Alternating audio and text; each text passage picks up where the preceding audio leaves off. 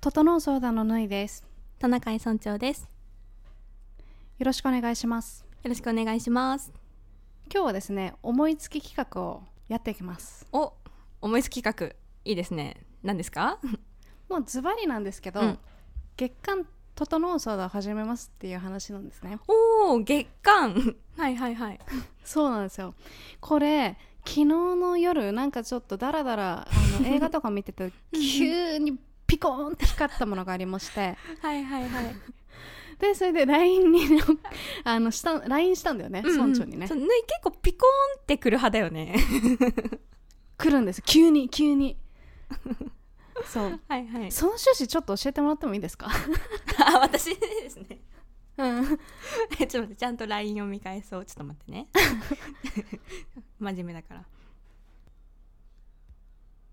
あはいこあれですねえー月間整うソーダではですね毎月、えー新たに挑戦してみたこと、えーだったり、まあ、触れてよかった作品やものなどっていうのをねちょっとお互い2人でこう紹介できればっていうふうに、えー思っておりましてぬいが、えー月間整うソーダと、えー命名しました。って感じ？ありがとうございます。そうなんです。そんな感じなんですよ。うんうんそう。でこれねなんであのこれ思ったかっていうと、やっぱり私たちって結構なんだろうな新しいことをやるっていうことに対して躊躇しない方だと思うんですよね、うんうん。確かにふっかるな方だよね。うん、しかも細かいところに結構気づけるというか、うんうん。でもその小さな変化ってうん。結構大きかったりしませんかっていうところで、うんうん。そう。で今こういうねコロナの状況で大きいことはできないかもしれないけど、うんうん。あえてあの狭い範囲でいいから新しく今まではこういうことやったことなかったんだけどやってみたら面白かったみたいな気づきってあると思うんで、うん。それを月別でまとめていくってすごく面白そうだなと思ったんですよね。いいねいいね。しかも結構さそういうのってやっぱうん書き留めておくとか、誰かに伝えるうん、とかっていうことでやっぱ自分の中のこう解像度とかなんかそういうのも上がったりするから、結構ねじ個人的にもありがたい、うん、うんそういいんですよ。しかもなんか一つのネタまではいかないかもしれないけど、うん。でも語っておきたいみたいなやつって多分あると思うんですね。ラジオとかでも、うんうん。うんうん、それをなんかあえてもう全部出し切るっていうことで やってった方が楽しいと思うんですよ。はいいいですね。発散の場でもあると、うん。はい。そうそうそう。そんな感じでうん。ちょっと月刊縫いの、まあ、今月から始めようと思ってるんで、うん。まあ、9月号から始まって、うん。毎月1回ですね振り返りとか感じたこととか、うん、何でもいいんで自分がちょっと言っておきたいことを言おうかなみたいな感じでいいんじゃないかなと思ってます。いいねいいね。はいじゃあ今月ということは、えっ、と9うん。月そうです。ね、いいねいいね、はい。これが1年後とかになるとさまたあうんうん。1年前こんなこと言ってたねからさ始まるとすごく面白いと思うんで。確かに。私たちがね。積み重なる系って いいよねなんだか。いいね。いいんですよ。私そういうの大好きなんで。確かに好きだよね。好きなんでそうちょっとも無駄にしないために、うん。ちょっとこれをね思いつきでやっていこうかなというふうに思いますいいと思います。でまあ早速なんですけど今月の私たちっていうところですね、うんうんちょっと私からちょっと続けてねおはい。話ししていこうかなというふうに思うんですけど、はい。まず私は、3年4年ぶりくらいにショートにしました。おおそうだね。言ってたね。思い切ったよね。でもだいぶ伸ばしてたから。思い切りました。はい。2 0センチぐらい切りました。わーちょっといいですか？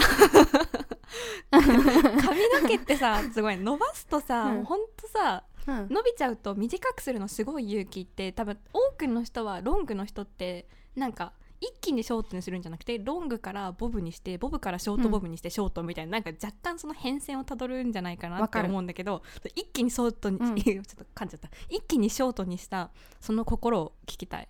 えっとねまず大学生の時にショート結構やってたんですよ、うんうんそうイメージあるあるうん、マッシュもやってたしベリーショートもやってたしショートもやってたんで、うんうん。まあショートが似合わないってわけではないっていうのはもう自分の中であると、うん、えべらぼうに似合ってて悪いけど悪い 悪いけど褒めてる。そう。なんかそれがありがとうございます。それがなんかやっぱ一番大きくて、うんうんうん。であの時ねやっぱちょっとからあのね軽く行動できたなと思ってもうちょっとフットワーク軽くとか思考がなんかもうちょっと軽いというか、うんうんそれ結構髪大事なんじゃないって急に思っちゃったんですね。ピコン系？それも。そうまたそれもピコーンって言ってもうピコーンって光ったら私それ逃さないんで。そう。でそんな感じで、もうちょっと思い切っちゃおうかなっていう感じ。であとはちょっとね、あのロングでやりたいことは結構やったかなっていう感じがあって。すごいなんか転職する時の やりきった感、もう思い残したことはありませんみたいな感じで、うん。お団子やりたかったんですよ私。うんうん、言ってたね、うんうん。うんでそれもまあ割と似合ってて。好きだよ自己肯定感高いところ。そうなんかでもあのーやっぱり髪乾かす工数とかうんを考えるとちょっともう面倒くさいなっていうのがもう勝っちゃったんだよね、うんうんうんうんうん。もうロングはいいかなっていう感じでこれがねやっぱサウナが大きいんですよサウナ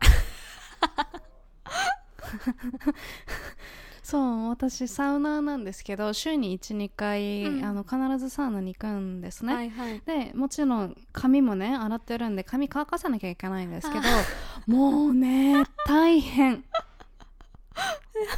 大変。やばい。あのねお家の方がまだ簡単なのって、うんうん。あのねサウナ私の行きつけのサウナ行くと、なんかねそのサウナの影響もあると思うし、うん。まあ、温泉っていうのもあると思うんですけど、うん。ちょっと髪がごわつくんだよね。あそうなんだ、まあ、確かに水とかも広がり。違うしね。そう安くなっちゃう。そうそうそう水が大きくて、はいはいはい。あそう、であとサウナって暑いんで、うんうん。毛が多分あの美容師さん曰く広がりやすくなっちゃうんだって。うーんそうなんだ、知らなかった。そう。で同じシャンプー同じトリートメント使ってるのに家とのねあの仕上がりが全然違うのでモヤモヤしてて、うんうんこれちょっと長さも関係あるなと思ったんですうんうんうね、んうんうん。であのもうこれはちょっと切っちゃうっていう感じかな。でそれで切って、あの実際行ってみたら、うん。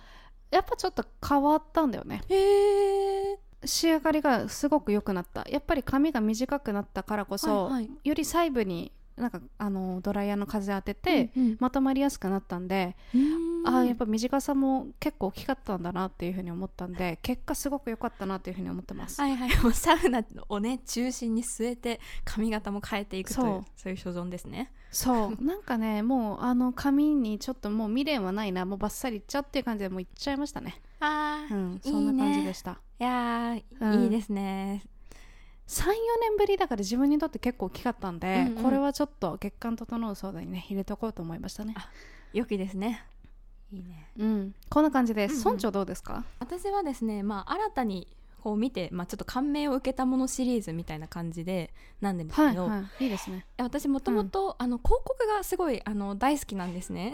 そう、んんん。で特にですね70年代とか80年代ってなんだろう広告が一気になんかこうまあ自由な表現とかを、まあ、し始めてって言ったら変だけどなんかすごい広告が業界的にもすごくこう、まあ、盛り上がっていく時代なんですけどその時代の、うん。まあ、パルコとかのとかあのなんだろうなアパレルブランドとかの広告がそうすごく好きでそう。っていうのを最近ねこの昨日ねその、えーなんだろうそういう、えー広告何70年代から80年代の広告が載ってる本みたいなのがあってちょっとそれを見てうん。あやっぱりいいなっていう風に思ったちょっとギャルソンの広告がありまして。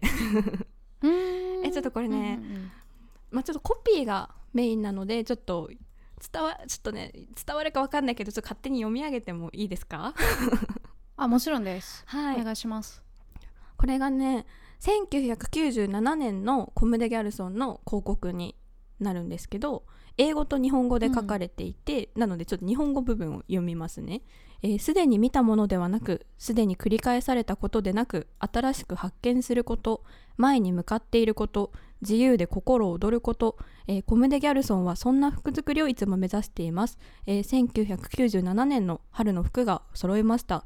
どうぞお出かけください、えーコム・デ・ギャルソンズっていうなんかそういうあのうん。広告なんですけどえちょっとなんだろうこれうん。伝わるかわかんないけど、なんだろうこの時代うん。今2021年で、まあ、コムデ・ギャルソンとかなんか他の例えば百貨店だとか、そのなんだろうルミネとかでなんかこのくらい強い言葉の広告ってあるかなって思った時になんか私はえないような気がしたんですね。そう。うん。なんかなんかこの時代の広告ってなんだろうすごい言葉遊びをしてるという言葉遊びというかなんだろうすごいなんか言葉が深いなんか感じでしかもなんだろう嘘がなくてすごいなんか心の底からのそう本質的な言葉みたいな、えー感じがして、うん。そう私は なんか勝手にすごく、えー感銘を受けて、まあ、なんだろう新しくしたことっていうのとちょっとジャンル外れるかもしれないんだけど、まあ、改めてこういううん。久しぶりにそういえば好きだったなって思って昔の広告とかを見てみて言葉でなんか言葉とかビジュアルとかでなんかこういろいろ表現して思いを伝えていくっていう行為そのものが素敵だなっていうふうに思ってちょっとすいません。そんな感じでうん。思ったっていう話でした。ほ本で出会ったんだっけ？そうそうそうそう本屋にあって、えーどういった本ですか？なんだっけそれがね1900多分70年代から90年代ぐらいの、まあ、広告うんをそれぞれ載せている本で、まあ、他にもなんかいろんなのが載っててでコムデ・ギャルソンがの広告がなぜかそれはすごいたくさん載っていてでその中でこの広告が、いやちょっとね本当に見てほしい私のこの拙い声ではなくね見てほしいんだけどそうなんか ちょっとねもう言えないこのこれごめんなさいね、そうすごいうん。あそう素敵だなって思ってそうなんか社会人になって一応まあ広告業界にはいるけどなんかそういううん昔の表現とかに触れる機会とかインプットする機会が意外と減ってたかもなっていうふうに思って、まあ、自分の好きなものを、まあ、好きってだけでこうとどめずちゃんとそのね内部をあ見ていきたいなっていうふうにそう改めて思ったという感じでございます。うーん。いいね。なんかいろんな広告が見れてそのうちの一つでうんうん。ギャルソンっていあうそうそうそう感じなんですねそう。そんな感じでした。その本をじゃあ概要欄に載せといてください。はい、ちょっとこの本の名前をちゃんと思い出して 概要欄にあります。ギャルソンの広告だけしゃべちょっと急いで喋って、そう本のタイトルを忘れてたっていう、そうそうそう。はいはいはい、はいはい。あもし難しかったらあの大丈夫。で すごめんなさい。そんな感じですね。あいいですね。広告ね。確かにな。言葉のキャッチとかね。そう。確かに。本うんそういうの触れたいな。当にこの70年代から80年代、90年代っていうこの時代の広告、うん。なんかね、うん、ぜひ見てほしい、いろんな人に。あー。あいいかも。確かにその前だからこそ結構ね。うん、なんでその時代にこの広告なのかとか考えながらやると面白そうですね。あそうそうそうそうなのよ。そうなちょっとね、もう本当にうん。多分それホロスコープとかで見れそうですね、そんなことできんの？いい。多分あの1977年とかだったらまあちょっとうんうん1年長いけど、1977年の春分図っていうのがその1年の、なんだろうな大まかな流れみたいな感じで見れたりするんですよ。うーんこの世界がどういう流れになっていくのかみたいな、うんうん。でそういうのから照らし合わせて、うんうん。あこういうことがあったからこうなのかなとかっていうのがう、んうん。うんあの見ようと思えば多分できそう。へえあそれはめちゃくちゃ面白い、ほうそうそうそう。いいですね。あ何でもできるんだね,、うんいいね。ホロスコープって。うん何でもできますよ。万能でした。そうう。んそんな感じですね、い、いね。そいいですんな感じねです。うんうん。はいじゃあ次私なんですけど、触れてよかった作品2つ紹介しますね、うんうん。サクッと紹介します。えっとネットフリックスで両方見れます。うん。一つが激辛堂っていうやつと二つ目が DP っていうやつですね。激辛堂が日本のドラマ、DP が韓国のものです、え待って。激辛ドラマと DP そうそうそう。激辛ドラマが激辛堂ってやつなんですけど、うんうん。これ確かネットフリックスオリジナルコンテンツだった気がします。あのジャニーズの大阪の方が主演なんですよ。ちょっとごめんなさい。名前わかんないんですけど。珍しいね。そのなんかざっくり大阪の方って ごめんなさい。そう全然本当にこの人顔は知ってるって感じでちょっと作品が好きって感じで見てるって感じですね。うんうんうん。もうその名の通り激辛のものを、えー11回にわたって紹介してるんですけど、うん。あの30分でもう私が好きなもう一話一話で完結するってやつですね。うんうんうんうん。あーいいね、そう。であのこの主人公がうん。あなんだっけ名前も忘れちゃったんですけど。えなんかいつもの私とみたいよ。いいね。感染しちゃったかな、ま なんかその名前忘れちゃったんですけどその主人公が、えっ、とうん。もともと大阪出身なんだけど、えっとうんうん。飲料メーカーのロンロンっていうところに、えっとうんうん。東京本社に異動になったんですよあね。あはいはいはいはい。でそこの東京本社の人たちがみんな激辛が大好きで 基本みんな。変わった支社だなあ本社だな。そう。そう。でそこに、えっと、入ってうんうん激辛料理をハマっていくっていうストーリーなんだけど、へー あのねえっとね面白い、えっと、何が面白いかっていうと、うん。あのなんだろうなあの私がさ紹介した「お耳に合いましたら」とかっていうのは、うんうん。あのよりちょっとちょっとしたさ感動とかほっとするような要素があって、そういう好き持ったんだけど、激辛堂はちょっと、ごめんなさい。私にはちょっと感動とかはなくてちょっと壮大なコントみたいな感じなんですよ。あーそういう感じで。でも結構今の一言でなんか話のイメージがついてきた。うんうん。そうなんかねコントなの。でも絶対コント系で作るっていう意図はないと思うんだけど私にはちょっとコントに見えちゃってそこがいいんだよね。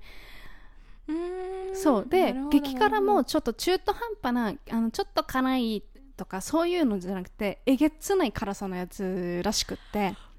おー。やばいね。えっと一番最後の最終話がちょっとネタバレになっちゃうかもしれないけど、メイン仲間と来るんですよ、メイン仲間と食べたことあります、えなえ蒙古タンメンじゃなくてめ麺屋中本ああ違う。メイン仲間とあ蒙古タンメンか。蒙古タンメンそうだね。蒙古タンメンだったっけ？それだそれだそうだ。あ一緒かな？そっちだあごめんなさいそっちですね。あいやいやいやいや。激辛のラーメンの蒙やつ。あはいはい。えごめんなさい。セブンイレブンの蒙古タンメン中本はめちゃくちゃ好きで昨日も実は食べたっていう。でも本店にまだ行けてないっていう感じです。ああなんかねそうあのそうちょっと今日グダグダだね。私ちょっと。いや名前めっちゃ名安心前がしたんだけど。全部グダグダだ 本当に。蒙古タンメンだねそう。そうそれくらいそうねうんうん。私、疎いんですけど でも、うんうん。作品はめちゃくちゃ面白い。蒙古タンメンのさ、あの、うん。ラーメンって私一回食べたことあるんですけど私結構辛いものいける派なんだけど超辛かったのね。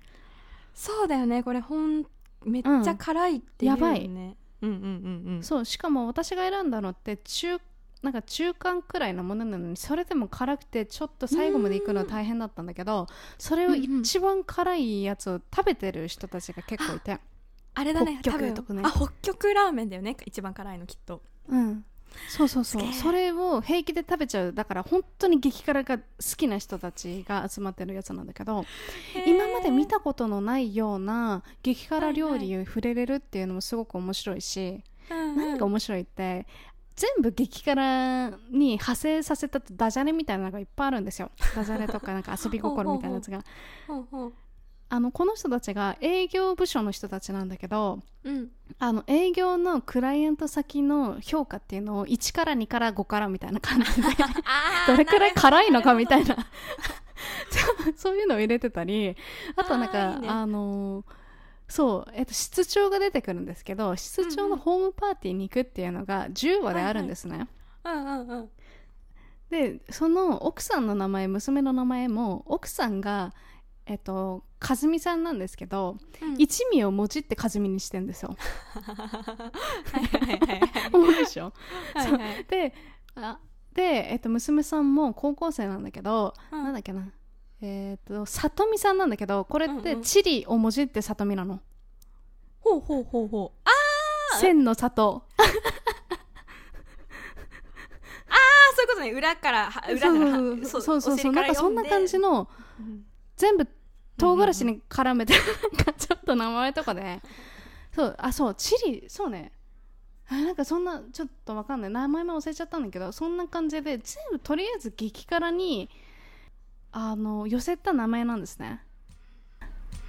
うーんすごいこだわりとなんか制作チームがすごい楽しそうにやってるのが 想像できた。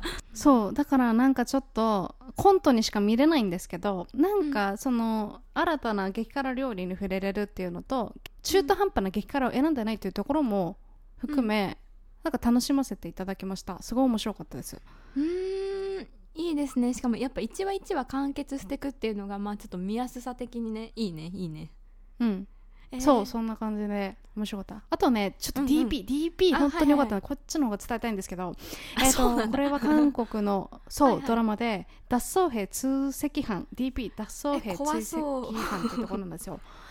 やばいです。これはもうざっくり言うと韓国の軍隊の部隊を扱ったやつなんですけど、うん。韓国って兵役が義務じゃないですか、うんうん。そうね。でその兵役をちょっと脱走しちゃった人がいてそれを追う部署なんだけど、怖いよ。怖いよ。ちょっと怖い、はい。どうして脱走しちゃったのかっていうのは一人一人ストーリーがあったりとか、うん。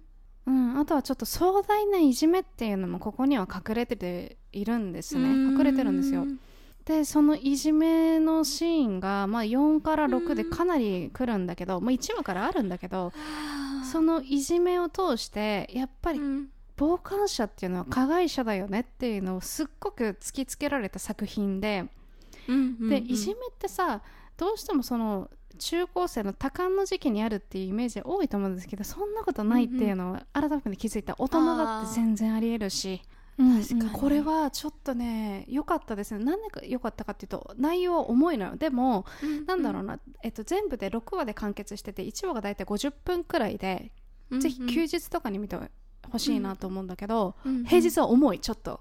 こっから夜寝るっていうのがちょっと難しかった私は。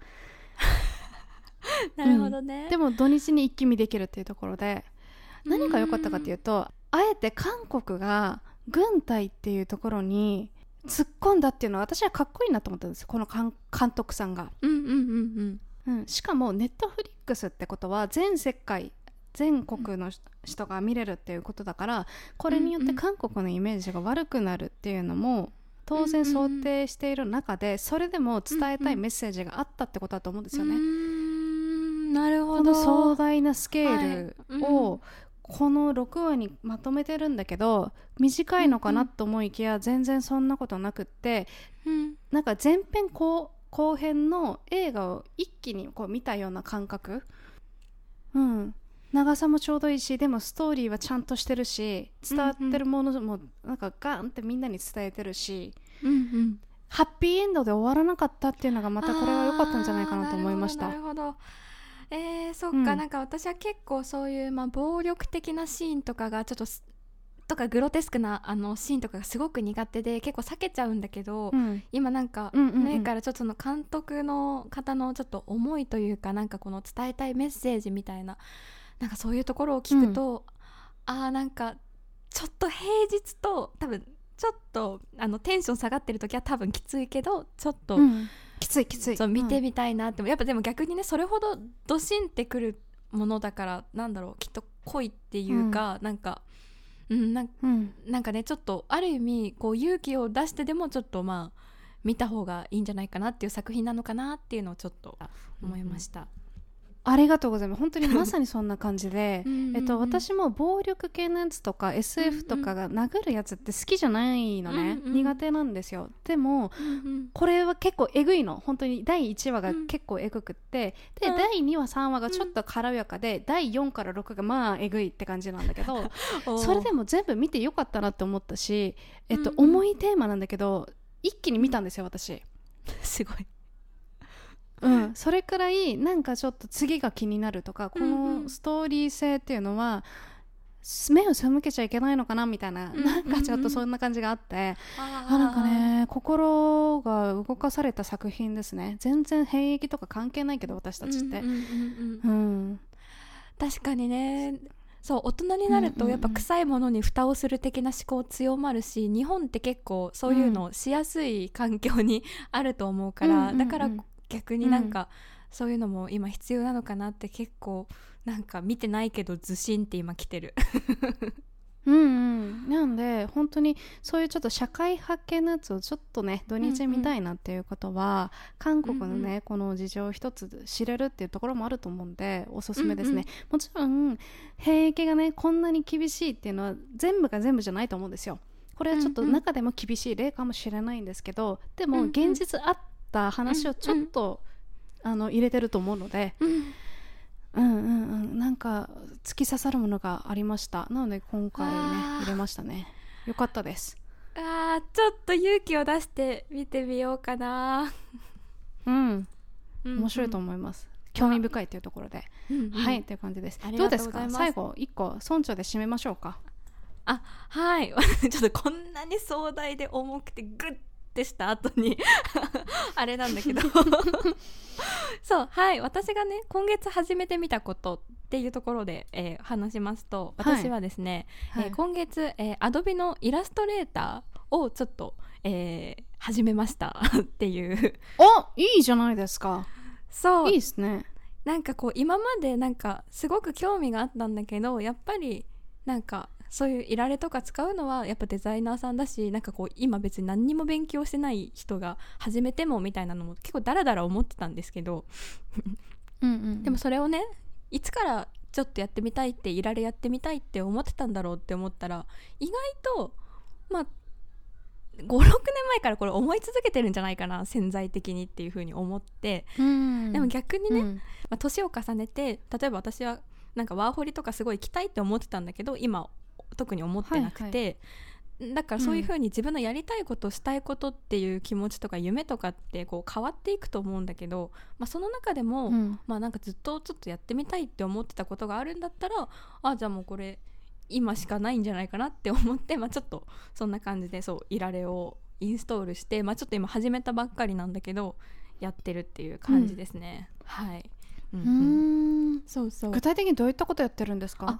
そうそう。まずなんか一通りのなんか基礎的なところを覚えた後なんか自分で好きなものとか作ったりしてみたいなっていうふうに思っていてだからね今、うん。アドビでねすごいチュートリアルがめちゃくちゃ充実してて。あらしいね。そうそう、な今ねもちろん本とかもあるしなんか多分有料でデザイン学校社会人に行こうとするとまあ多分ね50万とかかかるのね。高いじゃん、はいはい、はい、だけどうん。今その私は本を買っえー、と基礎編の本を自分で見繕って買っているのとそうアドビのチュートリアルをその後に見つけてやってるんだけど、いやもうチュートリアルの質が高すぎて、もしかしたら本いらなかったかもレベル で今思ってる、あーすごいね。そうそう、ままずは、まチュートリアルで、ま基本的なそのなんかいろんなツールがさイラレってあるから直線ツールとか正方形ツールとかなんかこうブラシとかスポイトとか、まあ、そういうのを使って、まあ、ちょっとオブジェクトで絵を描いてみましょうみたいなところからちょっとオブジェクトを工夫して、えーアイコンを作ってみましょうとかちょっと名刺を作ってみましょうとかっていうなんかそういう風にこう順番に進んでいて、で結構そのあのチュートリアルでその講師の先生とあと動画？何？キャプチャー？そうそのはいはいはい。いじってるところの絵が見れるから、止めながらとかでも簡単にできるし、そう楽しいなって思ってて、そうそうそう。うん。でなんかねやっぱりいられってもともとの機能は結構シンプルだからなんかそれをいかにこう応用させて、なんかこういろんな形だったりなんか表現をしていくかっていうところと自分の、まあ、センスというか、まあ、そういうアウトプットする質を高めるというかなんかそういうところの組み合わせで結構みんなスキルを伸ばしていくのかなって今感じていてでそれだったらまうん。あちょっと独学でもなんか、なんだろう どこまでできるかわかんないけどちょっとやってみたいなって思って、今ちょっとこうコツコツ 平日の夜とかに作業したりして ちょっととりあえず楽しみながら今やろうっていう感じで進めております。なんかそういうの初めてじゃない夜になんかコツコツ始めますみたいな。申し訳ないけど。いや感動なんですけど。なんかあったんですか？お母さんですよね。ぶっちゃけそうですよね確かにそうかもしんないな。なんか自分のね趣味でねなんかこうハンドメイドするとかは今まであったけどこう、うん。なんだろうこういう感じはうまく言えないけど確かに初めてかもしんない、うん。そうね。いやまあもうアラサーだアラサーって関係あるのかな？わかんないけど。んでも自分の中でいやなこの前の多分ラジオしなんだっけ？なんか転職するしないとかではもう話してたけど そう。